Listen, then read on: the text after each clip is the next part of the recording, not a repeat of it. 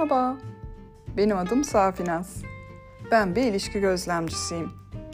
Bu aralar günlük konuşma kotamın altında kalıyorum ve ilişkiler üzerine konuşacağım bu podcast aracılığıyla bu açığı kompanse etme niyetindeyim.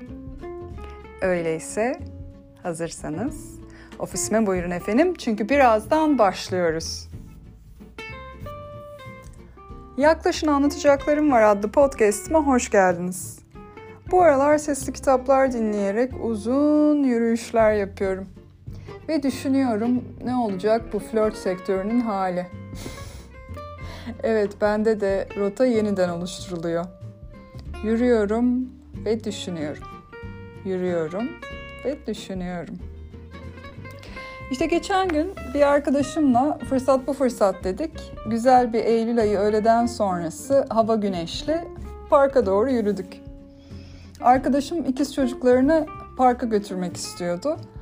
Biri kız, biri oğlan. Tek yumurta ikizleri, mısır püskülü gibi sapsarı saçlar. Hayranlıkla onları izliyorum. O esnada dayının biri bankta yanıma oturmuş. Sonradan fark ettim. Neyse muhabbet açtı. Dedi ki benim yeğenler de ikiz. Aa maşallah dedim. O esnada da göz ucuyla kum havuzuna bakıyorum. Acaba dayının yeğenleri hangisi diye. Dedim sizin yeğenler kaç yaşında? Adam dedi ki 35. Hadi buyurun buradan yakın. Dedim cinsiyetleri ne? Dedi erkek. Aa dedim en güzel yaşları. Yavaştan dediklerinizi anlamaya başlar. Anlamlı tepkiler verir. Hafiften göz teması kurar. 3-5 kelimelik anlamlı cümleler kurar. Tadını çıkarın.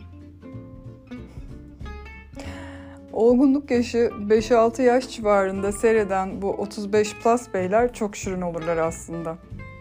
Biz kadınlar da bu sevimliliğe çekiliriz. Bütün anaç duygularımız ayağa kalkar. Ta ki gönderdiğimiz mesajların alıcıya ulaşmadığına, dekoderin mesajları çözümleyemediğine aydığımız o trajikomik ana kadar.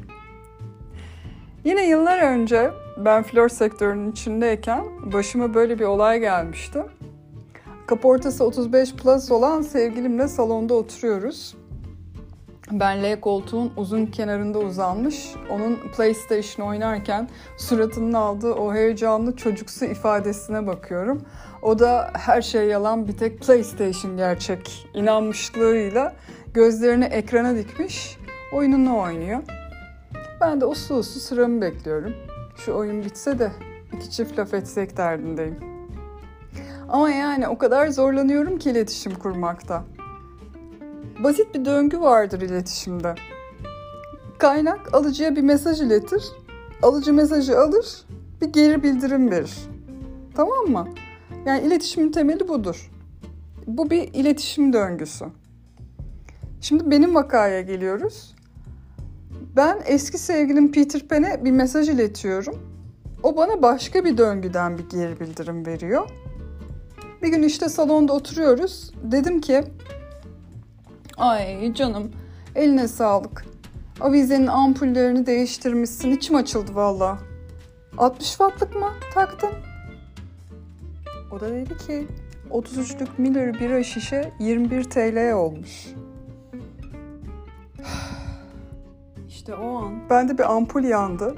Anladım ki bu Peter Pan'lerle ne köy olur ne kasaba. Eve yardımcı gelen Rizeli ablamın da dediği gibi hayırlısı Allah'tan. Şimdi bölümümüzün tavsiye kısmına geldik. Safi Nazınızın size birkaç tavsiyesi olacak. Yaklaşın. Bu iletişim kuramayan, olgunlaşmamış çocuksu adamların çocuksu bir inadı olur.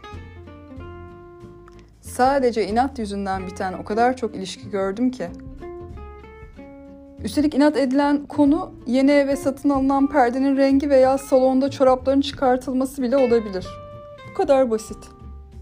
Anlamsız konularda sürekli inatlaşan biri asla mutluluk getirmez. İnatçı insanlarda bir de gizli bir aşağılık kompleksi vardır. Gurur canavarıdır bunlar. O yüzden gelişemezler zaten. Duygusal gelişimleri sakattır. Asla büyüyemezler ve sorumluluk alamazlar.